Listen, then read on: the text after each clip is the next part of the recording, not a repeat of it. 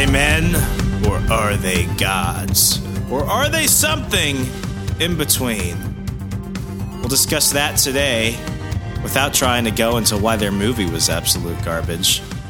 On the Second Print Comics podcast, I am the remarkable Remzo Martinez, bringing to you live, well, not live, because that would require us to actually do this live, from Mexico himself, Mr. Mark Clare. Mark, I know this is not a film review, but it was ironic because we've wanted to cover the Eternals for a while, and we were super excited about it. And honestly, after watching it and then having to get back to reading these issues in preparation for today's episodes, I'm just feeling kind of meh. So I'm hoping that the power of Jack Kirby himself can make people at least appreciate the good quality that this book is as we get into it today. Yeah, it's been kind of Eternals week, basically, for me here. I just saw Eternals about a week ago, and then I read the very first iteration by the man, the myth, the legend, Jack Kirby, that we're going to look at today. And why don't we just, you know what? It's been a couple weeks. I think we can give, I don't know if we'll end up talking spoilers or not, but why don't we just give a fair warning right now? We're going to talk Eternals for a few minutes. And if you don't want to be spoiled, I don't know what's going to happen. So skip forward a little bit if you don't want the movie spoiled. That being said, you already kind of spoiled your thoughts on it a little bit.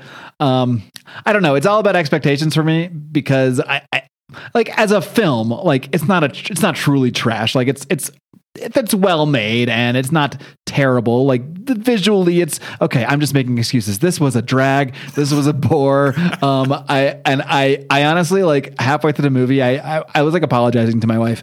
I was like, I'm sorry. I didn't know it was going to be like this. Like, and it had its moments, and I am mostly very excited today. I'm glad we're doing this right now, 'cause I'm excited to kind of compare some elements of the movie to some elements of the original iteration of the comic book. They do have some things in common, and we'll get to that. They also have some things very, very different from each other, but just, we both know each other's general thoughts. But what was your, see, the thing is, I didn't have huge expectations for Eternals. So I can't imagine sitting through that. Here's the deal. It should not have been longer than, I know I'm talking myself in circles on this thing. It should not, there's no way you can justify this film being longer than Endgame. Yeah. Now, Endgame deserved its length. This did not. I mean, this is longer. I don't know if this is the longest. It's the longest. Is it the MCU longest? Movie. Like, is yep. Like, man, we had the Avengers.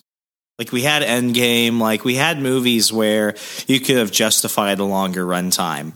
And typically, I'm like, you know, for the price you're paying for the box office, I want more movie than my money, because I get mad when I feel like my money didn't go as long as the movie should have gone. But you know, like.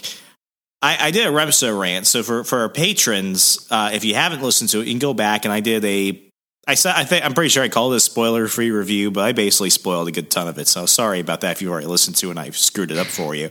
But odds are, like, this is the first film where it's like I've spoken to a lot of, like, diehard MCU people, and they didn't go watch it, or they didn't go watch it at least on the premiere weekend.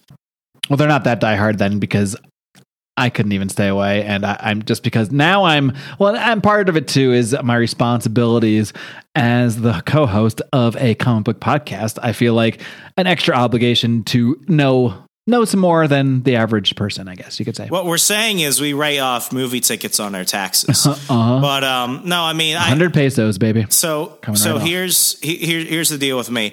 One, I like longer run times when they make sense. I felt like, you know, for the most part, it did what it needed to do, but I absolutely agree. This one was this was no Snyder cut. It did not justify 3 hours. No. And then, you know, I'm happy that this did not try and follow the Marvel gimmick of being a light comedy. That I do appreciate, because it was not a comedy, and not every movie needs to be a comedy. And sometimes you need to, you know, just double down on what the genre of the story actually is. I mean, I always said that Doctor Strange is probably my first big disappointment in the MCU, because Doctor Strange... And it's actually like my second favorite origin movie. Doctor Strange is a horror character, and you don't make him make jokes. You don't turn the cape into the magic carpet from Aladdin. Like, I get why they did it, but you don't do that. And it bothered me, because I was such a fan of the Doctor Strange animated film from 2007. So, like, I'm happy that Eternals didn't try and be a comedy. They did some stuff. I'm glad that they're actually moving into some more adult themes. Did you notice that this is the first Marvel film since Iron Man that implied that two people had sex? Yeah, and it was actually made quite clear that they were in the nude, which is it's pretty racy for a PG-13 MCU. Yeah, I mean for Marvel Disney, like you know that was a lot. I also like you know who I actually liked in the movie more than any other character, which says a lot about the movie. Sprite, because he's in it for 3 minutes. Is Dane Whitman the Dane Whitman character? That was such a Kit Harington. Yeah, Kit Harington. That was such a disappointment. Like you know that I wanted to see freaking Black Knight. They actually made him out in the commercials to appear like he was some type of government agent or something. So and it was like, oh, he's just a teacher who's Sersi's boyfriend. It's like shut the fuck up. So, I mean, all in all, like, I like the fact that Marvel was willing to try. I can't be mad. I actually like Chloe Zhao. Like, Nomadland was a good movie, and I've seen some of the other stuff. I like the fact that they're willing to give different directors a shot at it. And, you know, like, this wasn't the super woke film that people said it was going to be, so I appreciate that. This wasn't, you know, some of the stuff that some more conservative-leaning people were complaining about. I think everyone equally found something they didn't like about it, but that's none of the reasons why I didn't like it. I didn't like it because it was such it was too much of a course change, and it just ended up just making everybody mad. Nobody liked it. The weird thing about this movie is, despite its length, it felt rushed. Like a lot of the plot felt rushed because they were just trying to do so much in such a. It wasn't a short amount of time. It was almost 3 hours, but they were trying to fit so much story and so many characters in that none of it really clicked to me because I never really had the chance to even feel for any character. I just felt like I'm bouncing from thing to thing to thing to thing to thing here, and then next thing I know, it's like. Ikaris is turning on, and then Sprite's turning on her, and then but then they're all fine 2 minutes later. It's like too many double turns and turning on each other to have everything be happy go lucky by the end of it. What was weird for me, and maybe this shows that I'm getting older, but this idea of Angelina Jolie and Salma Hayek being second string characters in the film, yeah, and not being upfront sex goddesses, yes. Yeah, like I still think of Salma Hayek from Dusk Till Dawn, this idea of her playing like, you know, nicer grandma. It's like, come on, maybe this is just my toxic masculinity spilling out, but show some skin for crying out loud, lady. You still look awesome. Don't tell me Marvel didn't want to go ahead and give you something a little bit more provocative. Come on. Yeah, you're telling me I got Angelina Jolie as the goddess of war, but she's in a white sheet the whole time? And she's crazy, and she barely talks. I can't remember a single line or a moment where this was the mad weary. Yeah, I mean, this was Hollywood's leading lady, and she, you know, whether you like her or not, like this felt weird. It felt like she was really phoning it in. I think at the end of the day, to me, this just was like, we want to do this. We want to bring in the Eternals because we just want to make more shit, more toys, more franchises, more movies. And we want to do cosmic stuff. So we're just going to jam it all into this movie and see what happens. And like, I like the idea that Marvel lets these other directors come in, and like Chloe Zhao is this like renowned director or whatever. And like, I can't really say that with her, like I'm not upset with her either, but I don't think she did a bad job or anything, but I think you can tell when a director is not versed in the material and doesn't have the passion for the material. And I think that comes across. And I just don't think, maybe I got her all wrong. I don't think Chloe Zhao was reading Eternals when she was a kid. Frankly, I don't think anybody was reading Eternals when they were a kid. No. So maybe that's not anybody's fault, but I can just tell I don't think she's a comic fan, you know, and I'm not saying that every director needs, because we're making movies, not comics, but I do feel like you can just tell when that love is there and when it's not. And it's nothing, it's more of a gut feeling thing than any technical criticism I can make of it. But that's just how I feel about it. Yeah. I mean, look at the commercials for Eternals, even now in post-release, all the stuff I'm seeing on Facebook and on Instagram, they have to show clips from other previous Marvel movies at the beginning of it to remind people that this is a MCU film. Because it's almost like, listen, we know you're reading the reviews. We know your friend probably didn't like it, but please, you have to see this. It's a Marvel movie. You have to see it because it'll be rewarding for everything else you've seen. It'll be rewarding for what you've seen later. But like my brother, who usually goes and sees the stuff on like premiere night, he saw it like a week later, and like I think he liked it. He usually, you know, like I'll be mean for a second. Like I think he has like what's it called, honeymoon syndrome when it comes to new movies. And then over, like, it takes a long time for him to admit that was kind of shitty. So I'm expecting him any day now to say that was shit. But, like, you know, this was the first Marvel film where I was just kind of like, this is really irrelevant. That's kind of like what I thought about the first Ant-Man film. I'm like, this is just really irrelevant. I think this is definitely the one where it's like, it doesn't really tune in much on what happened previously. Yeah, they dropped Thanos. Yeah, they talk about the blip and all that shit. But like, it didn't really do much. And, you know, going forward, I think it's up to the other future films to justify what happens. But, you know, we're already getting massive reshoots on Doctor Strange. We're already having the whole schedule move back almost a full year in terms of the release. I think, and there's an assumption, this current phase of the MCU is banking on Eternals so much. Now, since it hasn't really delivered what people have wanted, now they're going back to the drawing board on a lot of stuff, kind of like what they did for Captain Marvel, which, you know, I defend the Captain Marvel movie. The Captain Marvel movie was actually good. Yeah, I think it's in the middle. It's somewhere in the middle for me. Yeah, but people didn't like it because they didn't like Brie Larson in promo, and justifiably so. I'm not a Brie Larson fan, but the movie was good. But because of that whole thing where they tried to really paint her as the next, you know, the next figurehead of the MCU to replace like Robert Downey Jr. and stuff like that, she's not even really getting her own sequel. Like, it's not even called, you know, Captain Marvel 2. It's The Marvel. She couldn't even secure her own sequel, and she was mostly written out of Endgame because people were just not happy with her. I did think her role in Endgame was quite odd, like that she didn't have that she was just there as kind of a deus ex machina to come in at the end. Yeah, like she was shoehorned in for I don't even know a big reason, because she wasn't even the reason why Thanos lost. No, she was really just nothing. So Captain Marvel could save the world. It's like she's never really done that. She was like a minor roadblock during the big battle, and then that was it. Yeah, so I mean, Marvel has course corrected before. You know, people often remember the end credits scene for Thor the Dark World. That was called the first worst post credits scene. And I mean, Marvel. I mean, it's what was the post credits thing for that one? I don't. It's even not even worth remembering. It was the first. It was the first introduction of the Collector. I didn't know that. Oh, right. Yeah, we got a glimpse of him. I think the other one was when you realized that Loki had taken over the throne of Odin. Yeah. But like, you know, like for 20 plus films, like you're going to have a bad movie. You know, some people are trying to get real clickbaity, and they're like, oh, is this the end of the MCU? I mean, I would actually argue that I would rather watch Eternals again than the Falcon and the Winter Soldier. Oof. Wow. That's a tough one. I'd have to think about that. We got way more memes and shit. We got Dancing Zemo. Falcon and Winter Soldier is longer if you had to combine it all together. Yeah. So, I'd have to think about it. Yeah, I wanted to like it. Like, I was really in it to give it a chance. Nothing really clicked with me. Like, I never felt a really strong connection to any one character. Oddly enough, like, I felt the strongest connection to Kit Harington because he was like the quote unquote human, and he's literally in two scenes, by the way, if anyone hasn't seen it yet. But he actually felt like maybe because he's actually like, maybe the best legit actually actor in the whole freaking thing. Like, I thought he was excellent, and I'm really looking forward to see what happens with him and Black Knight and how he gets worked in, because I don't think there's any Black Knight series or movie scheduled, but he is meant to obviously have a big role in so the rumor mill.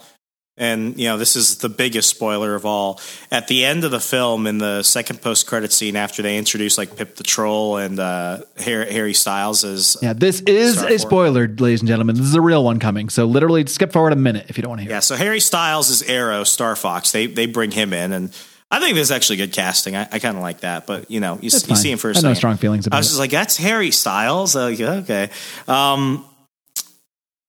The last post-credit scene, which is probably worth the price of admission itself, is when you get the dark. I don't know if it's called the Dark Sword or something else, the Dark Blade or whatever, but it's the Black Knight's Ebony Blade. The Ebony Blade. Yeah, it's the Dark Knight's cursed sword. And as Kit Harington, Dane Whitman, is opening it up, you hear a voice in the background that says, "Are you prepared to wield it, Mr. Whitman?" And that's Mahershala Ali's first official appearance as Blade. Yeah, I had to look that up. I didn't know. I did not recognize the voice in the theater. It didn't. Our good friend Caleb France had to text it to me because I was just like, I have no clue who the hell that is. None. Especially because it's not a character I would have thought it to be. Like, if anything, I would have thought like Doctor Strange or someone would make sense appearing there, or which obviously I knew it wasn't him. So CBR.com, comicbookresources.com, is getting lazy. Because I went on and I saw a link where they were explaining how it was Blade and everything. And they're like, Blade, who has a long history of the Black Knight in Marvel. And I'm like, no, they don't. Like, I've been a Blade fan for a while in the comics. And I even collected Captain Britain in the MI7 comics or whatever it was in the mid 2000s where it had the Black Knight. Yeah, I collected the Avengers from the 90s where I had the Black Knight, and I've never seen the Black Knight and Blade ever together. So this whole, this makes perfect sense. I'm like, no, it doesn't. Like, it's cool and all, but like, I don't know if they just got it incorrected. They shoehorned it in. But yeah, like, it was weird. Like, this doesn't make sense, but I'm okay with it because I just like Blade and Mahershala Ali. Yeah. I don't know how it's going to make sense, but whatever. I'll take it. I'm looking forward to that Blade for sure. Yeah. So if they bring the Black Knight and Blade or whatever, like, I'm cool with that. They're both awesome. Totes. So yeah, that's my favorite part of the movie was the end credits, the scene with Kit Harington almost becoming Black Knight, and I guess Mahershala Ali's Blade debuting by voice. Yes, that's my highlight of the movie, and I'm not joking. I actually think that's my favorite part of the movie. Yeah. So all in all, like, go see Eternals or don't. I think, and I have a bad taste in movies. I get it. I told you guys to go see Snake Eyes, and then I bought that on Blu-ray, watched it when I was sick a few weeks ago. What have I done? Yeah, what have I told people? I was immediately like, I gotta sell this shit. I haven't seen it yet. I still plan to watch it when it's free somewhere. It killed an afternoon when I was coughing and there was nothing else on. I mean, I also watched Spectre, which I used to call like my least favorite James Bond movie. And I'm like, I like Spectre more now and I like Snake Eyes less. So I don't know what that means about me. Yeah, I like to use my wife as like the normie test now, like to see, because she doesn't follow comics or anything, but she enjoys, some of the Marvel stuff when it's good and doesn't enjoy it when it's not. So I like to see how she kind of feels about things. And then within the same week, we watched Eternals, which she absolutely did not like at all. And I had already seen it, but she hadn't yet. We watched Shang-Chi on Disney Plus, that she did thoroughly enjoy. So I think the normie test seems to be accurate in this case. It's like when I took my fiance like 3-4 years ago to go see the Joss Whedon Justice League in theaters. She had seen before you didn't know it was coming. She hadn't seen Man of Steel. She fell asleep during Batman versus Superman Dawn of Justice, and she just watched all of Justice League. And when it was over, she was like, "That was bad." Like, yes, it is. Like, you're correct. So all in all, folks, Eternals, I would not pay to see it. Yeah, if you're a psycho like me and Remzo that just can't let the movies be in the theater for more than a couple days, at this point I'm pretty much trying to always see them the night of, just because I don't have the willpower to not see, to like unfollow pages that I know are going to spoil it, or like, so I know I'm getting spoiled if I don't see something right away. So I just see them right away, and of course I also feel somewhat of a duty to do so as the co-host of this very podcast. Yeah, we write off that on our taxes. Yes. Yeah. So those are my final thoughts. As we get into today's, should we rate it? Should we give it a number rating? You want to do it? Do we? Do we want to come this far? Do we want to get that frisky with this? Okay. I think we do. Are we going to rate it out of 10 just overall? Yeah, you can do it however you want. I mean, I can kind of loosely in my mind say like 5, like, a 1 out of 5 for writing and maybe a 1 out of 5 for like cinematography or something. But we don't. Let's just be real assholes right now. Let's just rate it 1 out of 5 overall. 1 out of 5. I'm giving this film a 2 out of 5. If we're doing 1 out of 5, I would probably agree. Yeah, I would go 2. It's not as a 1 would be absurd because it is like technically sound and there's some good visual effects and stuff like that, but that's as far as I can go. For context, I would give like Captain America the Winter Soldier a 5 out of 5, and I would give I would give like Thor the Dark World a 1.5. so like this is just a step above Thor the Dark World. Yeah, I would probably give Shang-Chi like a 4 or 4.5. yeah, and yeah, so this all seems about right. Yeah. Captain Marvel, I'd probably give it a 3. Maybe Black Widow too. Maybe like a 3. I mean, just for that Nirvana cover alone at the beginning of Black Widow. That was sweet. That was sweet. Also the best part of the movie. Yeah. See, I think I actually had honeymoon syndrome, whatever you want to call it, with Black Widow, because we kind of both raved about it a little more. But like looking back now, I'm like, well, and maybe it's just because I think a lot of it too, it was the first Marvel movie we had in like a year and a half. So I think that was a big factor of it. But now I can definitely say it's better than Eternals. I'd much rather watch Black Widow than Eternals, but it's nowhere near Shang-Chi. Like Shang-Chi was just miles above Black Widow. Shang-Chi, I could probably say, other than Loki on Disney Plus, is one of the better parts of Phase 4. Phase 4 has just been such a mess. My highlights are WandaVision, Loki, and Shang-Chi. Yeah, WandaVision was my triumvirate so far. I loved WandaVision. I will apologize for WandaVision all day long, but it's also a lot of it. Half of it is the WandaVision itself, the story and everything. I liked it a lot. The other half is just my love of sitcoms growing up and getting all the references and understanding everything they were doing within that stuff, which some of which you might have gotten, maybe some of which you didn't. But to me, that stuff clicked with me so much that it probably raised it even higher for me than it would based on story alone. Would you say that Eternals was probably overall the lowest point of Phase 4 so far?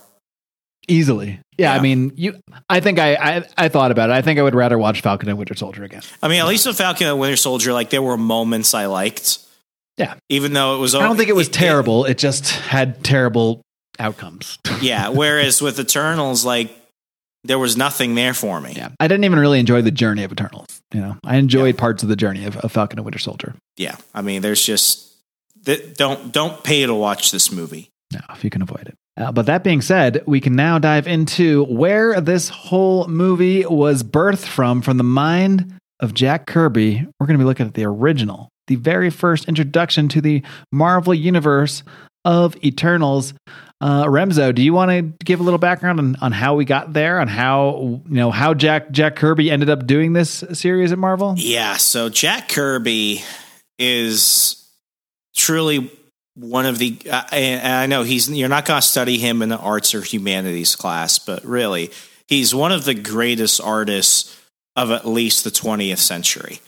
And, you know, there's a story that Rob Liefeld once told where him and a bunch of the guys from Image, like McFarlane and Erik Larsen, they went to Jack Kirby's house in 1992, and they walked in, and he had these giant prints on the wall, and he had these giant canvases of stuff that he had blown up from the comics, and he, you know, framed, and then there was just stuff that he just never released, and he was having to sell commissioned artwork in order to basically live. Like, he was not a rich man. He was working up until when he died. And there's this one portrait he did where it was just this giant dude standing like in space, and he had like this giant beard, and according to Rob Liefeld, he said he didn't know if it was like Allfather from the New Gods or somebody else, but he's looking at this. He's like, who is that? Like, I feel like I know him. And Jack Kirby is like, that's God. And everyone was just like, has Jack Kirby seen the face of God? And throughout, like, he has all of these artwork from, like, you know, the Tower of Babel, the fall of the walls of Jericho, and like all these like biblical paintings. And he's also got stuff from, like, you know, Greek mythology and all this other stuff. He was obsessed with like religion and philosophy and mythology across the world. So Jack Kirby would be binging Ancient Aliens if he were around today. Literally, like, that is like, he was obsessive. So at Marvel, what he wanted to do is as the Marvel universe through Fantastic Four, Spider-Man, and the Avengers was becoming way more intertwined, what he wanted to do is he wanted to basically establish the origins for the creation. He wanted to create his own creation story, be God in that sense. So what he lobbied Marvel to do was to give him his own series called The Eternals. Marvel thought that it was they thought it was controversial for the time. You know, laugh at that now, but like they thought it was controversial. Too, because of the way that he wanted to do everything, they were actually afraid that it would be too complicated for most fans. They're like, Jack, this is far too, like, we do science fiction. We write for nerds and geeks and stuff like that, but this stuff is far too much for anybody, regardless of how nice it looks. So what they let him do was they let him do a 19-issue run of the original Eternal, the first Eternal series. And at that point, I don't think it ends cleanly, because that was when he left and immediately went to DC. And DC was like, hey, that Eternal stuff you did, that shit is good. How about you try and do something similar for us? And that's when we we get the Fourth World and the New Gods. That's how we get Darkseid. That's how we get Orion, Allfather, Mr. Miracle, all those new gods from the DC universe, Steppenwolf. I mean, he basically took the template for how he did Eternals, and that's how you get it. And I mean, for many people, you look at that and you're just like, "Oh my gosh!" Like, it is kind of a ripoff of Eternals. But if you I hate to, Remzo, but since it was mentioned, we've kind of become the actually guys here. So I think you reversed it a little bit. It was New Gods at DC that he did first. He did in 1971. Was that it?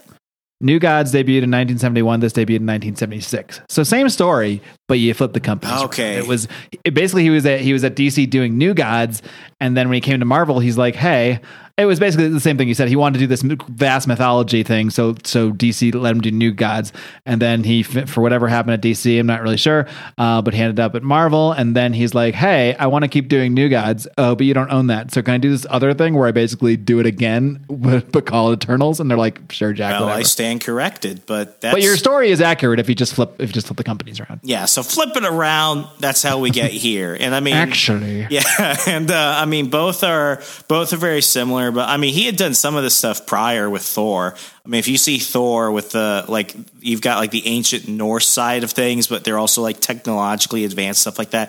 You see a lot of that with Eternals. So I mean, he definitely would have been like an ancient astronaut theory guy and everything else. I'm telling you, Mark, and I'm gonna get weird for a second. Listen, guys, please do. I went to Liberty University.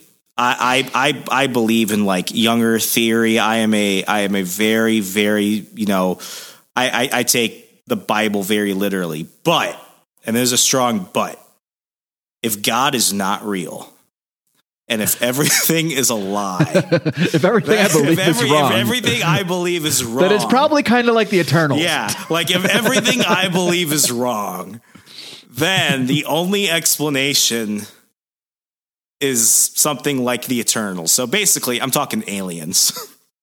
We could go in a lot of different directions on this. That's a whole other show.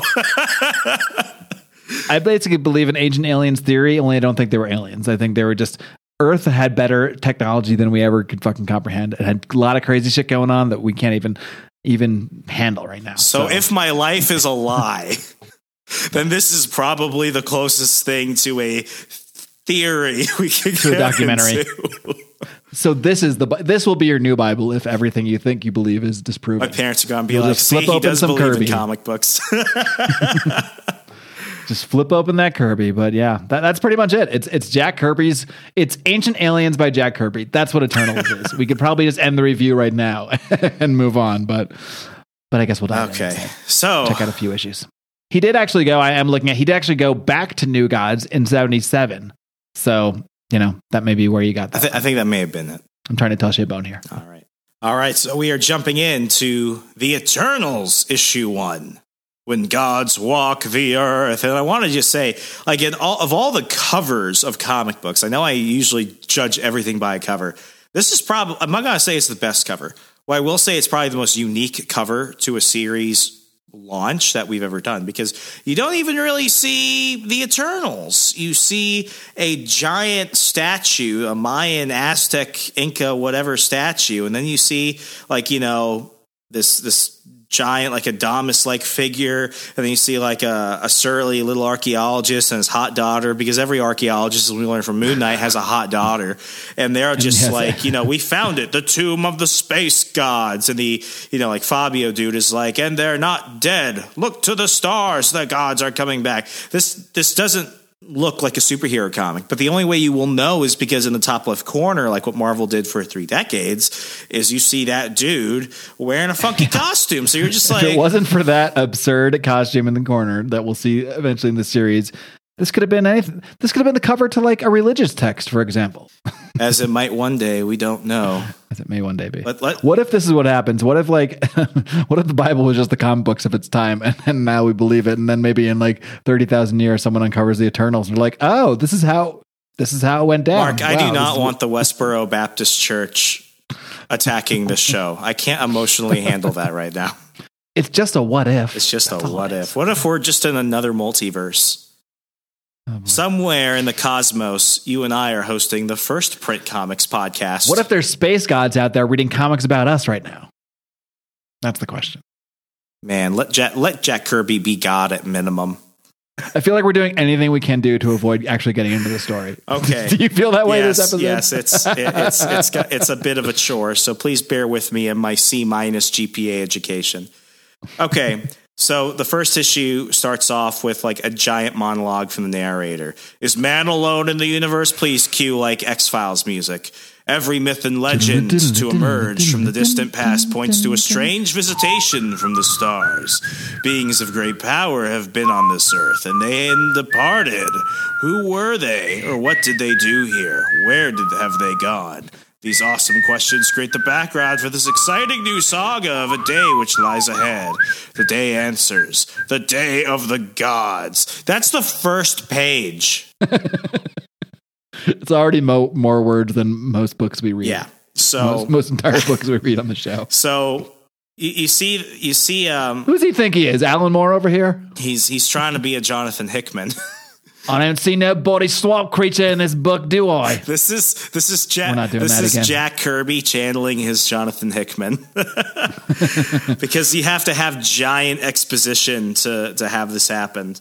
And maybe this would tie into something else, because who is writing this? Jack Kirby, who they put this at the bottom: conceived, written, and drawn by Jack Kirby. And it's like, you all already know how I feel about writers and artists doing their own thing.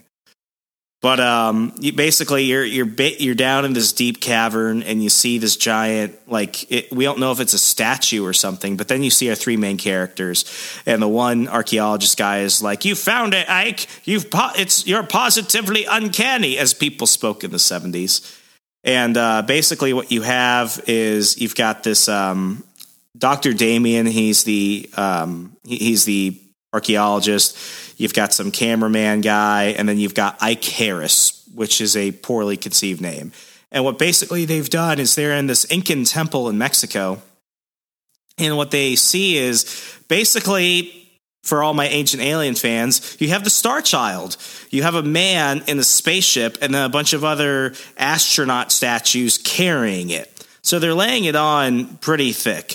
And the exposition goes, beneath the high plains of the Andes. Oh, the Andes are in Peru. Are the Incas Peru? I failed that class. Anyway, this secret place. Andes are partially, it's the Peru area. Andes go through a few different countries. It could be Argentina or Peru. Okay, far away where they don't speak English. So the secret place, like its builders, has been lost to history, but now it lies exposed once more, dwarfing its discoveries with cyclopean grandeur. Like that's a lot. The Andes are where in the movie Alive. You ever seen the movie Alive? That's where they crash and eat each other's butts. You never seen the movie Alive? Now, spoiler alert, they crash and eat each other's butts. Okay, so basically, this Ikaris guy is a student or a guide or something, and Professor Damien, his daughter, and the one camera guy are going around, and basically all the ancient statues and stuff are basically if you look at them, they're literally like aliens holding guns and spacesuits and using technology. And basically, you've got he had to have just read Chariots of the Gods when he conceived of this stuff. Absolutely. I think that came out in the 50s. So it must have been 68. Oh, I'm live fact checking here. That must have been crazy. So basically, Chariots of the Gods came out in 68. New Gods came out in 71. So do the math. Clearly influenced. And this came out right after it, doing the same thing. Yeah. So basically, the professor and his hot daughter are looking around Margot, and he's like, "Quickly, Margot, I must have the tape recorder. What I will say will electrify the scientific community." And the daughter's like, "Thank you. Thanks to Ikaris, we've made the greatest archaeological discovery in all of history." And tell me you're going to do these voices the whole time. I have to, please, because it's the only way that will make this a lot more bearable. And then Ikaris is like, "Perhaps the true story of all which has gone before." Talk like normal fucking people, please. And the professor is like, "It takes that takes in a lot of territory, Ike." And Ikaris is like, "I refer not only to human history, but also to divergent human history. There were others." And the professor is like, "Your statement covers all of human history. Are you serious about this claim you just made? Do you realize what you're saying, young man? You're basically saying that the human species is sharing the world with related forms of life. And he's like, that's exactly what I'm saying, Doctor. Homo sapien has relatives. That's a wild theory, Ike. You can't believe in such fantasy. Ikaris, you have been a disturbing enigma to us ever since you joined our effort to seek out this chamber. You're wrong on both counts, Doctor. This is not trivial. Your version of the professor sounds like, God, the guy from South Park, Terrence and Phillips. I see him as Canadian. Well now, Ikaris. This is not drivel, and I'm not a young man by your standards. But you've never struck us as being the type of young man who is given to this kind of drivel. Oh, and then he says, I'm not young. And basically they're starting to realize that this tour guide that they probably hired is probably, kind of out there. Then we go on to Ikaris is basically like he kind of knows where he's at, so he's just like telling them like, follow me, we're gonna keep finding stuff, and they keep finding random shit. Meanwhile, as Ikaris speaks, a strange incident is taking place over the Pacific waters that brush the South American shores, and basically you have this pilot, he's flying and it gets all Bermuda Triangle like and shit, and weird lights come out, and the guy has to eject out of his plane because he's afraid of crashing because, he can't see. So basically it's like Colonel David Shraver of the U.S. Navy in 2015, when him and his squadron basically went out to the the Pacific Ocean, and they saw the Tic Tac UFO Navy sighting. And basically all these F-16 pilots got blinded, and they basically saw this UFO go all over the place and go in and out of the water, and the Navy thought they lost their minds, but all the footage showed that they actually found a UFO, and then the U.S. government basically said, yeah, that's an alien technology right there, and we all just pretended it didn't happen. So long story short, this guy ejects from his plane. Meanwhile, what we see is that this giant spaceship thing has come up from the water, and what we see are these aliens. Now, these aliens are Divergents, and these Divergents are basically they're like Eternals, and we'll get into that in a little bit. But basically, they're these ugly alien creatures that hate humans, and they want to rule the earth. And basically something is happening, and it's woken them up from their ancient slumber, and now they're here to take over the world. And they are ugly, these deviants. They are ugly mofos. Disney couldn't make them seem nice. Oh, well, obviously we know Disney didn't make them seem nice. They were super ugly and stupid in the movie. Disney didn't bother doing anything with these guys. They were almost... Man, back to the movie, but they were almost like they were introduced as this plot point, and like, oh my God, they're back or whatever, and they're the big thing. And then they do some stuff, but we never really find out why they're back. And then nothing really happens to them at the end. They're just kind of like, all right, I guess the deviants are still around. Yeah. Anyway. So anyway, what they end up doing is they end up having like this super submarine that goes beneath this giant underwater temple they're in. And what they're trying to do is they're trying to find the God Chamber. So they get to the God Chamber, which is on this other level under the water of this giant temple. And as they get there, they can't tell where they're at because they see all these mirrors that like look out to space and stuff like that. And they're like, those aren't like paintings and stuff. Like what's going on here? And the professor is like, Margo, look, Ikaris, amazing instincts have uncovered the sort of telescopic gadgetry. The Incans don't concern me now, Dad. It's like Ikaris, he frightens me. But the Incas weren't advanced enough to have this type of complex anything. He's just completely ignoring his daughter. And she's like, he's neither a kook nor a prankster. I think he knows things. We can't even guess that. Ike is not an ordinary man. And Ike, who's not an ordinary man, walks out to this giant space panel that basically is a It's basically like a window to the universe, I guess. Yeah, and because he's normal, he puts his arms out like Jesus, and he's like, "Behold, the universe, the vast home of the gods," like a normal person would say. And at this point, now he's just freaking people out, and he's like, "They roam, there they live in this great reflector which the gods left. They have departed the devoted Inca people. They kept watch for their next arrival, but the gods never returned, and the Incas vanished from history." And Dr. Damian's just done with this shit. He's like, "Keep going, Ike. Tell us more, but first, tell us who you." How he's just like. I like how he's not questioning like how this guy knows any of this. It's just like, yeah, tell me more. Tell me the whole thing. Professors, you know. And also, who the fuck are you? Yeah.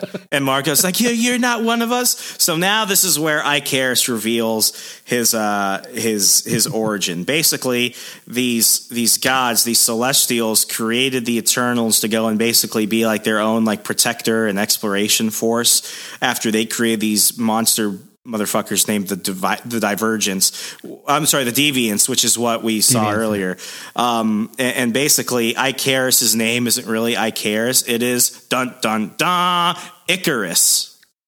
He has to really spell it out for them too. He's like, however, if you run both words together, you get Ikaris. Thanks, Ike.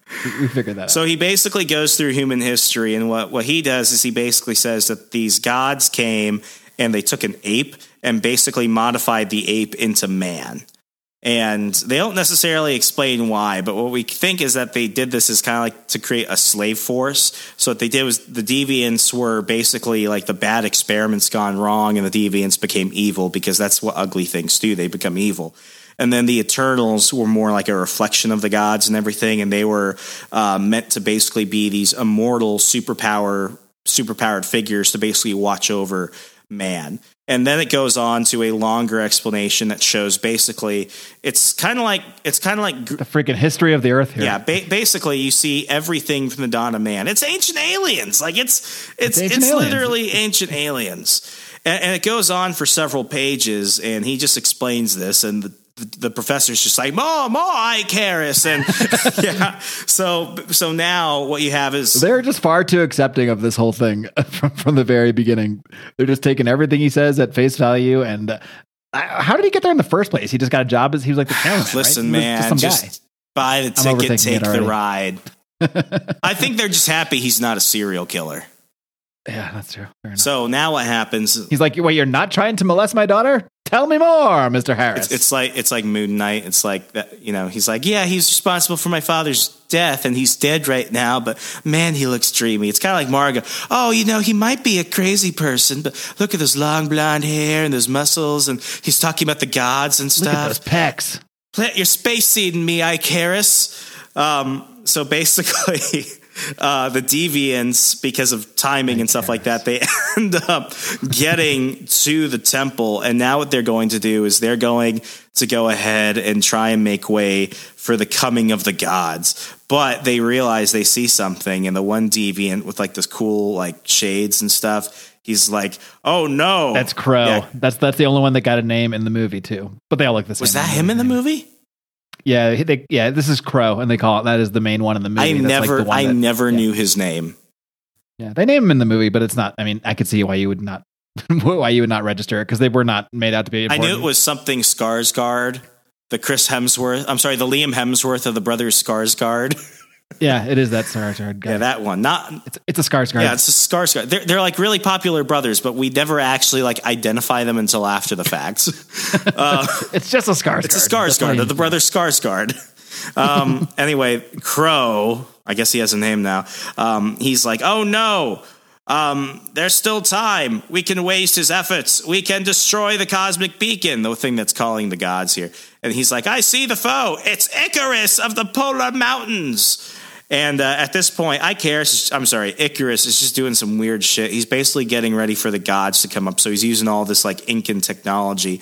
And the professor is still just a giant buffoon. He's like the father from Tarzan. He's like, that's the cosmic beacon you made. Its discovery looks so easy. And Ikaris is like, think of a trading program, which lasts 1,000 years, doctor. That's what it took. It's so weird because when this came out, were computers even a thing? I mean, not that regular people had at their house. No, like I think like the government had computers. What did Jack Kirby know? Yeah, apparently a lot. Yeah. So anyway, the Deviants come up like. Maybe Jack Kirby is an Eternal.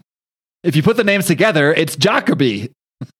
I need to stop thinking about this. Okay, so basically the Deviants roll up like freaking gangsters, and they just start blasting. And they're just like, kill the humans! Pound Ikaris to the high voltage! We can't harm him, but we can keep him busy. Then destroy the beacon because of over-explanation. I love this fucking professor, whatever, dude, with his shitty little gun.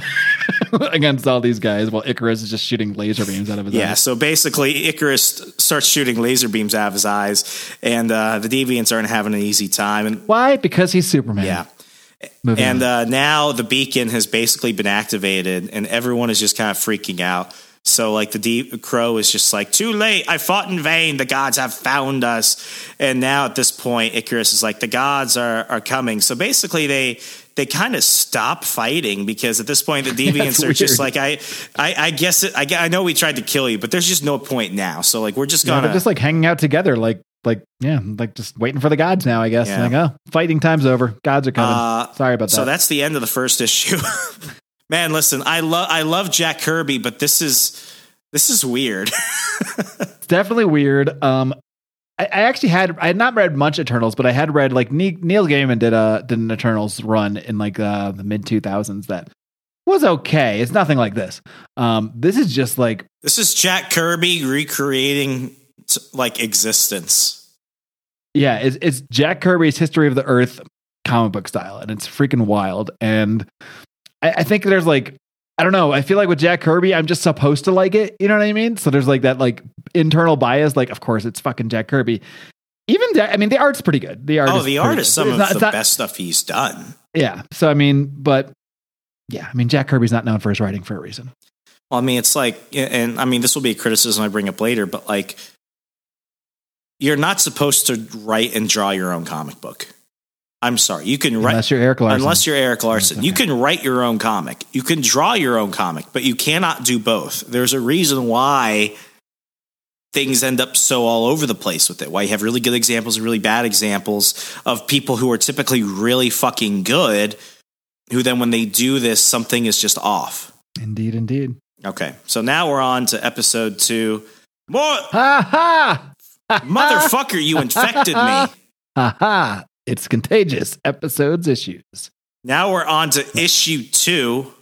It only took you 70 episodes to come up with the same problem I've had. The Coming of the Celestials. Or 68, whatever this is. Yeah. You're trying to fuck me up even further. Okay, so we're on to the second one. Now we're above on the land. We basically see like all those like, the symbols that are like carved into the land and stuff like that. Like you see a bird and you see some other stuff. Like the Nazca lines. You ever seen those? I've seen those on Discovery Channel. You know what we have here in Wisconsin? Yeah, that's what I mean by seeing them. Have you ever been to a Native American mound? No, not in person, but I have read quite extensively about them, being a fan of the work of Graham Hancock. So I have been to Man Mound, which is the last man mound in existence because there were several others, but they got destroyed. So this is the last man mound. It's in a dude's backyard. And they're like, oh, it's a shaman. And I'm like, no, dumbass, it's an alien.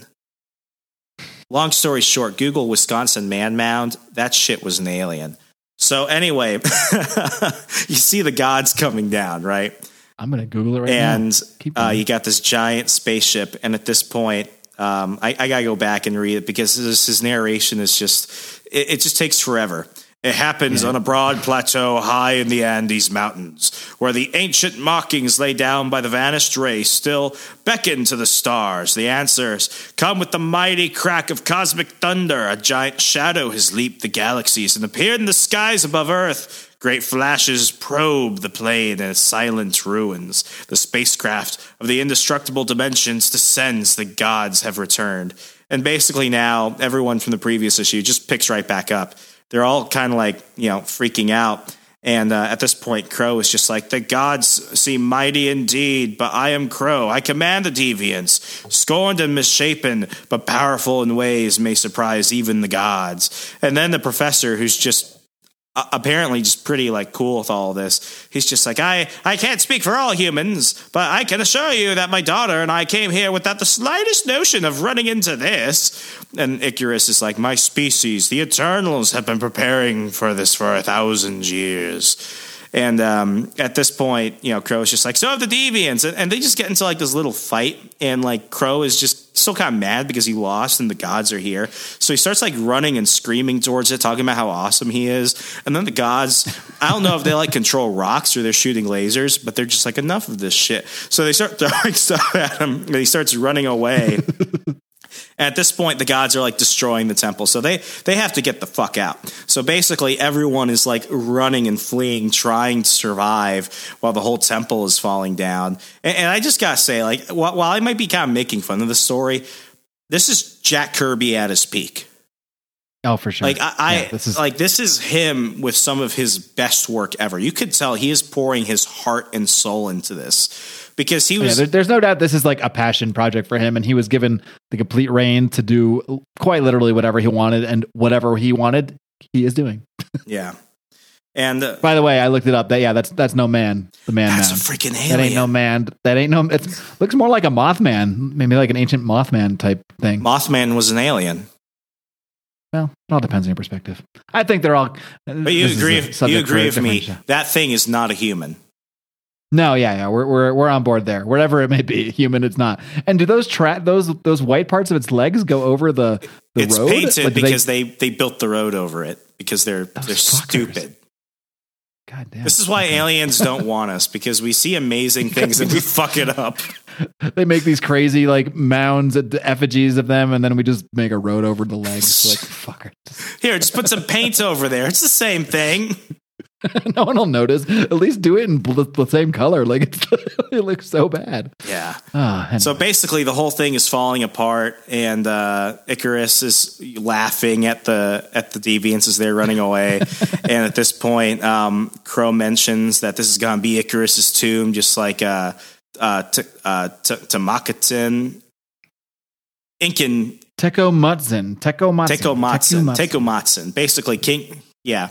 Basically king of the Incas or whatever, some shit. So now we're seeing more of human history explained by Ikaris as the rumbles kind of stopped and the deviants are in a way and the gods aren't stepping out of their ship for whatever reason. And basically what we're seeing is that the deviants have at different points in time actually enslaved humanity. And this is where things get really trippy. And I can see where Marvel is just kind of like, Jack, what are you doing? Because basically... What Ikaris is basically explaining is that because the deviants took over Earth, the gods decided to flood the Earth. So some guy got two of every animal and put them on an ark.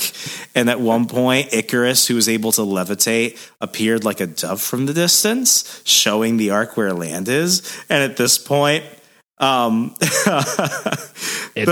the Bible through the lens of Jack Kirby. Yeah, so the professor is like, and these poor deviants are just drowning. It's pretty funny. So the professor is like, you lived through the time of the flood. You saw the ark, and Marga's like, it's incredible because she's giving him fuck me eyes. So also they set off a nuke. Oh yeah, that too in that one. Yeah, but Margot, much like many female characters in the 60s, is a woman, so she can't handle much. So she has like a mental breakdown. No. She's like, Eternals, deviants, gods that fly in spaceships. It's just too much for me, Dad. Too much.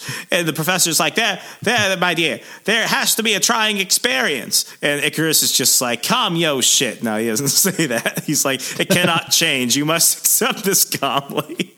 So he walks over. Some of the writing is just, it's cheesy, but it's also so fucking funny. And I don't even think it's meant to be funny, but it is now in 2021. It cannot change. You must accept this calmly. Shut the fuck up, bitch, is what he's saying in 1971 talk. So basically what he does is he walks over to this other wall, and what it basically does is it lowers down and it creates this portal. And then what you see is that the Incan god they were talking about earlier is not actually an Incan god. It's actually Ajak, the goofiest motherfucker you've ever seen in your life. This is the weirdest costume Jack Kirby has ever created for Ajak. You know who it's not? It's not Salma Hayek. No.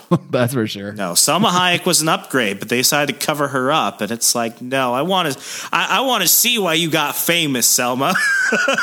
I kind of wish they just went all the way and just gave me this guy. Like, you know, like, because this is so ridiculous. Like, he's got these like aviator sunglasses on inside this costume of like metal. And I mean, they take elements of actual, you know, like ancient gods, like Quetzalcoatl is the big Aztec god. I think the Incas version was this, who they're calling him now, this Tecumotsin, but man, the translation of turning this into like this weird looking sunglass wearing superhero is just like every time I look at this, I crack up. Ajak is absurd. Ajak is ridiculous. Yeah. So basically Ajak was frozen in time. Waiting for, and why didn't they ever like these other gods like Makari we'll see later is like Mercury, or like Ikaris, is Ikaris, it's they're using like real gods names and then like making a weird translation of them. Ajak, the fuck did I get Ajak from? It's like he went to he's based on Quetzalcoatl and Tecumotsin, none of which comes near Ajak. I think he was just getting to the point where he's like, I gotta come up with another name for this guy. Honey, grab something from the closet. Ajak? I don't know what that is, but it sounds cool. A Jack? Maybe it's like a Jack Kirby. A Jack? That's way more conspiratorial than everything else we've said. So basically, him and a bunch of the other New Gods are freed from here, and what they're going to do is they're going to get ready for... New Gods, so even you can't tell the difference. Yeah, so basically... That's all I'm saying. Basically, the other Eternals... are freed from here. They basically are new gods. I mean, this is the same story. This is the same book. So they run over to another room, which is another spaceship, and they're getting ready to freaking leave. Meanwhile, and apparently they've been in there for like thousands of years. By the way, like they don't seem at all like they're not dusty. They're not like, oh, thank God. They're just right to work. It's kind of impressive. I leave my laptop alone for a few hours and the battery goes to zero. I had to go grab my iPhone charger just for this episode. But anyway, what they're trying to do is they're trying to get ready for the gods to descend from their ship. So Ajak is like, prepare the rays, the ceremonial pylons beneath the celestial spaceship. Even now, the first of the gods descends. And what you see is this giant stone alien thing basically fall from the sky, and it looks it's like something between like the Easter Island heads and Galactus and a bunch of other stuff. And it's like a dope transformer, but it's Arishem, leader of the fourth host, lands firmly. I never understood this. What is the fourth host? I've been trying to figure this out this entire time. Okay, you want to get some theology on you? Yeah. So I'm putting down the book. So in Christianity, you've got God, who is three in one, Father, Son, and Holy Ghost. You've got others that basically imply a third vestige. I'm sorry, a fourth vestige. Now that actually goes to other things like the fourth forms or the fourth Turing or whatever. It's like this big, it's basically another form on top of things. So Christianity says three, others say a fourth host, depending on whether it's, polytheism or monotheism. So basically it's implying another phase in which the gods are connecting with humanity. Okay. I can buy that one. So we got Arishem. As much as I could buy anything. It's all over the place. Arishem might be the most accurate portrayal from comics to movies. Mark, aliens. Big red robot alien guy. Yeah. So Arishem, leader of the fourth host, lands firmly upon the pylon, where he will stand upon it for 50 Earth years, towering the surrounding mountains.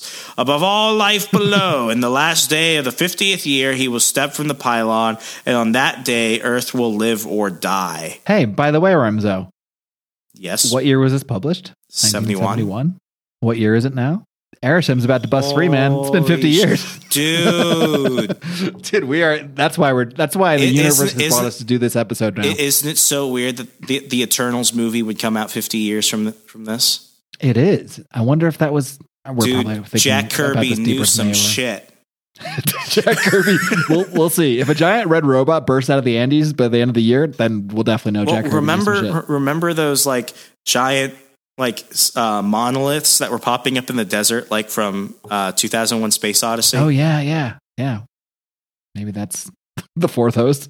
That's what the Eternals really look like. That's what the Celestials really look like. Like, oh, this is very disappointing. But did freaking Jack Kirby know? Okay, so now we're on to issue 3: The Devil in New York. And he starts out again because I do like these narrations as much as I make fun of them. In this magazine, the hidden chapters of history of man are quickly being revealed, untouched for thousands of years. A large crypt in the Inca ruin has discharged a living flight crew, for a spaceship has appeared, and this is their century of service to the devil in New York. And basically now Now they've allowed Arishem to come. And basically now what's going to happen is Arishem is going to judge Earth. And basically, this is what happens. Arishem basically determines whether or not one of the creations, you know, the humans on Earth, is worthy of continuing to live or dying. And, you know, the humans obviously hear this and they're like, oh, he's going to judge humanity based on whether it's worth living? We're fucked. So now they're just freaking out and they're just like, this is way, way out of control. And what ends up happening is they end up leaving.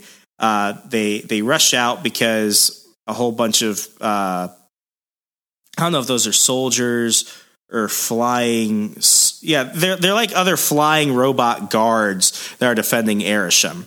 So basically they have this play that like mini Celestials, I guess but they're all together are the fourth host, I guess. Yeah.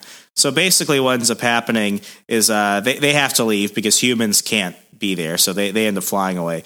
Meanwhile, the Deviants are kind of pissed at Kro because he kind of screwed up and didn't stop the beacon, which caused Arishem to finally arrive. So they've got him tied up and they're punishing him because he's a dumbass. So now at this point, he's basically like, listen, I could still do this. I can still go ahead and, stop them, at least kill a new god or something. So they're like, fine, go actually do it, bitch. Go actually show that you're worth being a real deviant, mofo. We want real G's here. We don't want you.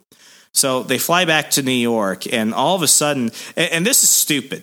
I can't gloss over the way that Ikaris takes her out. Like she's like first of all, the professor guy is like, I'm just gonna stay here. I'm gonna research shit for the next 50 fucking years and probably die in a week because I have no food. But whatever. And she's like, no, I can't leave my dad.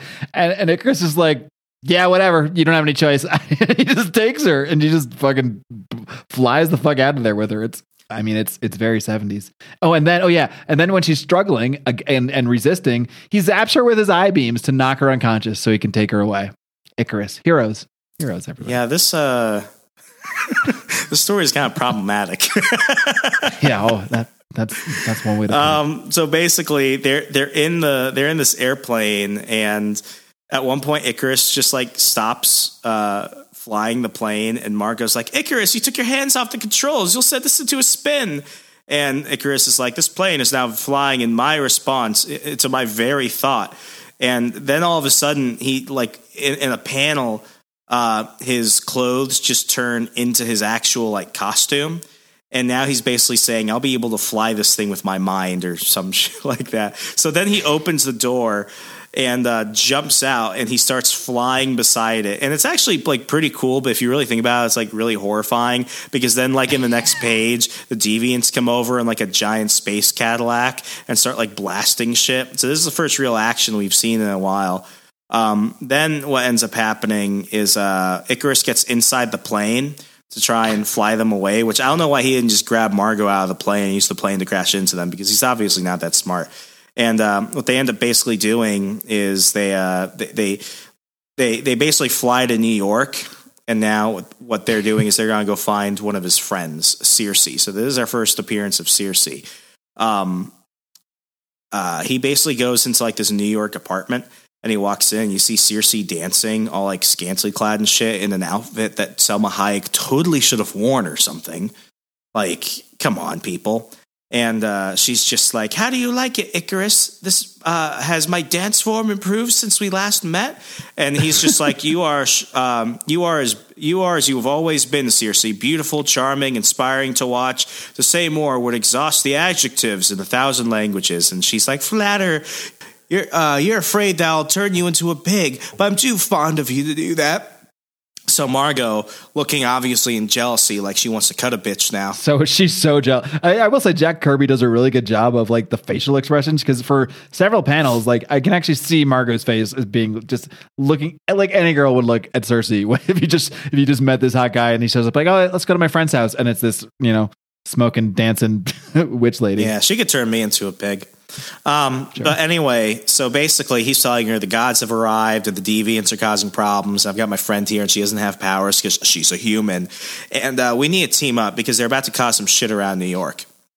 So as that happens, what ends up happening, shit starts happening in New York, and the deviants just start blowing shit up and setting stuff on fire. And Kro pretends to be Satan. Yeah, it's pretty legit. And that's where the issue ends. Ikaris jumps out, and he's about to fight him. Shit's getting wild here, folks. Shit's getting wild. We did get the debut of Ikaris's actual costume. I guess the debut is technically in the corner of the cover of the first episode, but boy, is it absurd. I don't know who looks more ridiculous in their outfit, Ajak or at least Sersi looks like kind of normal, like she's just wearing like a leotard, but Ikaris and Ajak. It's actually a pretty standard superhero costume for a woman. Yeah, it's pretty much the standard superhero costume, cape optional. But yeah, but I mean, hey, Jack Kirby is creative. I will say that he is creative. Yeah. So now we're on to issue 4, Night of the Demons, and this is where they actually start fighting. So Ikaris is actually feeling pretty bad for them. He's like, oh, those poor humans below, they shout in superstitious fear because they think the devil is there. And at this point, you see the deviants, they're just like lobbing shit, really causing some property damage in Manhattan. I mean, the Lower East Side is, I mean, it's just never going to recover. There's no such thing as deviant insurance. And they already have such a housing problem in New York. Ikaris starts flying around, zapping shit. I mean, he really does look like Superman here. And at this point, somebody accidentally shoots him in the eye, and he's just like, I'm done with that. So what he does is he starts like taking buildings, and he's gonna like start flipping it. But then he gets knocked out because when they shot him in the face, they actually put like this inhibitor on him, which is gonna go ahead and like keep him down for a minute. So Kro is just like, he shall not spoil the night for us. We must scourge the city of the humans. We must rouse their fears and whip them into fury. Meanwhile, this giant, like, dragon deviant, like, picks him up, and he's like, where shall I take him, Kro? And he's like, our raiding vessel waits off the shore. The officer in charge will know how to dispose of him. Meanwhile, we shall give these humans a gift of the same terror which their ancestors received from our kind. Because of the ancient wars, the devil myth are among the humans to become the fearsome superstitions which plague them to this day. Now we shall justify those legends and give these humans a real taste of reality. And he really looks more like the devil now than he did the last couple issues. So, I mean, they're just going around causing shit. Meanwhile, Sersi and Margot are just watching this on TV, and Margot's just like, things have been on Eternal Vision. Yeah, things have been worsening, and Ikaris is somewhere out there in that mess. I hope he isn't. And Sersi's just like, bitch, calm down. And now she says, I sense that Ikaris has been taken, Margot, but never fear. He's an Eternal. They can't kill him. And Margot, they can just torture him relentlessly. Yeah, Margot's just freaking out. She's like, Eternals, deviants, you'd have dreamed that your races existed. For centuries, your two species have kept to their own domains, and now you've revealed yourself, and the world seems to have gone mad. And Sersi. Also, my dad is stuck in a bubble with some space gods for the next 50 years. Yeah, there's that too. And she's just like, and Sersi's just like, well, it was bound to happen. The space gods have to come back, and a new chapter shall be written in Earth's history. So basically, Sersi's just kind of like tired of this shit. And then she starts going through her history, and basically, she's been everywhere. She's been in Greek King Arthur's court, ancient Greece, and everything. So she is basically the Sersi that inspired Sersi and Homer and the Odyssey and stuff like that. My favorite story of all time. If there's one story that I had to bring to like a new planet or something, it would have to be Homer in the Odyssey. It's amazing. Yeah. And then she also says that she basically taught Merlin all his tricks. He wasn't even that good before she showed him something. So basically, the dragon deviant creature, the deviant mutate, ends up flying up to the apartment outside the window. So next, Sersi uses her own eye lasers to shoot him the fuck out. Meanwhile, the deviants have come in. So. It looks like they all have eye lasers. In this like eye lasers. I think everyone needs more eye lasers. Why not? So basically what ends up happening is the deviants bust into the apartment, start like causing so much freaking property damage. And she's just like, I'm tired of the shit. So she turns them into lizards. And Margot's just like, so Sersi, it's simply horrible. Will they always be this way? And she's just like, as long as I wish, besides, I somehow think I've improved their image. And, at this point, they've got Ikaris in the ship, and they've put him in like this coffin like thing. And what they do is then they like throw it into the ocean. Bury him alive. So basically they can't kill him. So they're going to keep him asleep and underwater. Meanwhile, back at the temple at the Incan ruins, the professor is still being kind of useless while Ajak is kind of figuring out like what's going on. So at this point, you know, the professor's trying to figure out like what's really happening on the outside. So he starts getting mad at Ajak. He's like, it's like this race of deviants. It's them. They've surfaced from their hidden cities. That's it, isn't it? Tell me, Ajak. At this point, you know, he realizes that the deviants are actually causing problems and Ajak just doesn't care. It hasn't told him. So at this point, Ajak is like, if you must know, they're attacking New York City at this very moment. And, you know, the professor's just like feeling like shit. Meanwhile, one of the Celestials is, you know, looking down and kind of observing everything. And the professor is just kind of worried even more so, especially, especially since more of those giant golden robot guards seem to be building something for Ajak. So I'm sorry, for Arishem. So this issue ends with Arishem, leader of the fourth host, stands like a mountain above the Incan ruins. His face is hidden, but his eyes can see everything that lives in the world. There they judge, they are eyes of a judge, even as his hands are those of a destroyer. When mankind discovers Arishem, it will find itself overwhelming power. It will find itself against overwhelming power.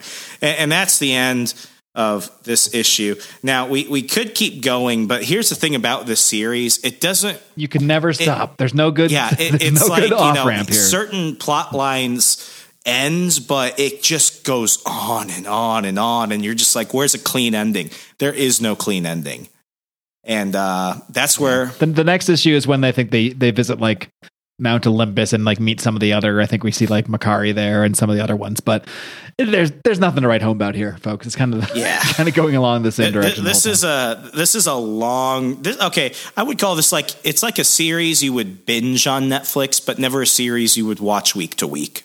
Let's call it that. Yeah. That is a good way to put it for sure. Yeah. Cause I sat and read through these, but once I put them down, I didn't have the itch to go back. You know, I read what I had to read for this episode, did my SBC duties. And then, you know, it's just one of those things where I think, look, it's historic in a sense. I don't even know if Eternals are historic. I would not.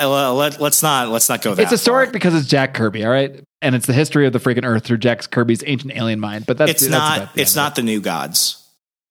I can say that. No. New Gods is legit. Like, you know, maybe we'll do that someday. Whenever Zack Snyder's New Gods comes out, maybe we'll finally go into Jack Kirby's New Gods. But yeah, well, I mean, I try to judge things on a scale sometimes and judge things for the times. And I'll definitely probably, you know, curve my grade a little bit, or I guess I can just go with my grading right now. I tend to curb my grading, especially for older stuff like this, for just some of the dialogue and stuff like that. Whereas if some of this dialogue was around today, I'd be like, oh, this is horrible writing. But for that time, it was just kind of like normal writing. You know what I mean? So I will give it points for creativity. It is ridiculous. It is insane, but it is creative. And even though he's just stealing it all from ancient aliens, from Chariot of the Gods, essentially. This is Jack Kirby's Chariot of the Gods. But for comics, I'm trying to give Jack Kirby as much as I can here. I'm going to give the writing a 3. Wow. I'm going to give it a 3. It's like the writing itself is not great, but it's, you know, I think you're right that Jack Kirby should, that people in general, writers and artists in general, should have a collaborator, and one should do one and one should do the other. If Jack Kirby cannot write and draw his own series at the level of which we expect, nobody can. That may be true. So I would say, I mean, it could have benefited from maybe another writer taking Jack Kirby's overall ideas and his art and kind of running with it. But then again, maybe it's just a product of the times, that it is what it is, and I got to stop overthinking it. I am going to give the art a 4 because it's Jack Kirby and the art's not bad. It's not his best work, but it's pretty cool. It's pretty vintage Jack Kirby. So that still gives it a 7, which I would say is higher than I would have thought I would give it. It's still higher than I would have thought I would give it, but it's better than the Eternals movie. Yeah. I mean, it's very different, but yeah, it has the nostalgia factor. At least even though it's not nostalgic for me per se, it feels nostalgic. You know what I mean? I'm gonna get to the same conclusion as you, but I'm not going to use the same math. I can't give Jack Kirby anything below a 5, especially at this point. Around, I think it was 68 to 73, you're seeing some of him at his prime, because before that, he's still trying to really with his drawing. Yeah, because art, like before that, like when he did Daredevil, like I have that Daredevil issue 1 in reprint. It's not great. It's good. It's not great. Mm-hmm. It, like I would even argue that Ditko at the time, Steve Ditko was a better artist than Jack Kirby at the beginning. When they overlapped in time at Marvel, but like, you know, Ditko kind of faded out and Kirby got better. He really did get better. So I got to give his art a 5. I mean, just the art in this book alone, like if you read nothing and you just went off the art alone, it's phenomenal. I mean, he was the first one who wanted to do full page splashes and stuff like that. Like he's the one who really did this. He's the one that inspired Romita, John Romita, to eventually really start doing that and everything else. So I got to give the art a 5. The story, though, with the over explanation and the over exposition and the dialogue and everything else, like he shouldn't have been the one doing like all the writing. Like he could have been a co-writer for this because it's his baby, but he could have at least gotten somebody in to help with some of that. And I don't like it. Like I don't. I'm going to give it a 2.5. So I'm giving this an overall score of a 7.5. Wow. All right. Same idea, though. At the end of the day, we're all different math, same conclusion, pretty much. I gave it half a point higher. So it's a 14.5 out of 20. I think that falls into the Remzo's vaunted Sunday read category. Would you say that? It's a good Sunday read. If you want to go ahead and get some real Kirby out there. And if you're researching ancient alien theory, I swear this dude knew something. Or he just took the book Chariots of the Gods and made it. Yeah, but something's one up. Or the other. Something feels off. Well, the year thing is freaking me out. Well, we got about 6 weeks of this year, Remzo, and we're going to find out if Arishem is going to emerge from that fucking dome in the Andes. Should have given me 90% on Rotten Tomatoes. I can't believe you made this movie. You have been judged. Why is Selma Hayek wearing so many clothes? Where is my Ajak? Where are the sunglasses? Oh, man. So...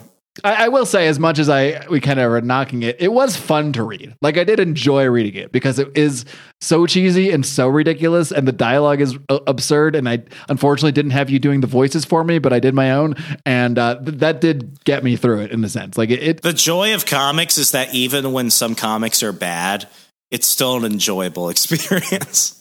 Exactly, that is the joy of comics. It's the joy of comics, movies, everything to me. I can enjoy bad stuff as long as it's fun bad, and this I would say would be like fun bad. It's not bad, you know? Bad like Battle Scars in the How Did Nick Fury Become a Black Guy episode from Way Yonder Back. Yes. That was just bad. I think is that still our lowest rated? Oh no, it was J.J. Abrams Spider-Man. Oh, you're right. Yeah. Oh yeah, Battle Scars was Shakespeare compared to J.J. Abrams and Son. Let's not talk about that. No, let's never speak of them again. Anyway, Mark, you want to wrap things up? I do. And if you would like to support us in our endeavors where we dive into such absurdities as the book that we look at today, even though it is, you know, the classic Jack Kirby can never go wrong, but he kind of went wrong a little bit. Then you can support us over on Patreon at patreon.com/secondprintpod for as little as a measly 5 smackers a month. That's basically the cost of any comic book at this point. You can help support us in these endeavors, help us pay for everything we pay for here, for our website, our servers, our blah, blah, blah, blah, blah, our marketing. It all goes back into the show, folks. That was one thing we can say over the year and a half. We were actually just going over the numbers before the show. We have not yet taken an actual profit. Everything we have spent has been money that has been put into this show. So we are putting it to good use. So you can find help me pay for my wedding. Starting in next year, we'll have to pay for Remzo's wedding. That's a whole different venture, but yeah, and we don't just beg for money. We do beg for money, but we don't just beg for money. We beg for money and provide content along the way. So we do all sorts of bonus programs. My latest is a show called What Mark Missed, where Remzo gives me recommendations of comic books that I missed during my dark period from 2003 to around 2012, 2013, and I review them. So I just looked at Battle for the Cow. Did you hear that review yet, Remzo? I did, and I think we both agree, without adding too much of a spoiler, people should not write and draw their own comic. Yes, that theme is throughout these this and that one as well, for sure. But yeah, patreon.com/secondprintpod. And if you love us, you like us, you want to support us, but you don't have money or don't want to give us any for whatever reason, that's okay too. You can leave us a 5-star rating and a great review on Apple Podcasts. That helps us a lot. That helps us bump up in the algorithms whenever someone is bored and just typing in comics in those podcatcher apps. Those ratings and reviews help make sure that we pop up when they do those searches. So that's another great way you can help us out. Definitely. Well, until next time, folks, did aliens give birth to humanity? That we may never know. But what I do know is this. If you want to impact your life, big or small, there's one thing to do. Read comics and change the world. Good night, America. Adios.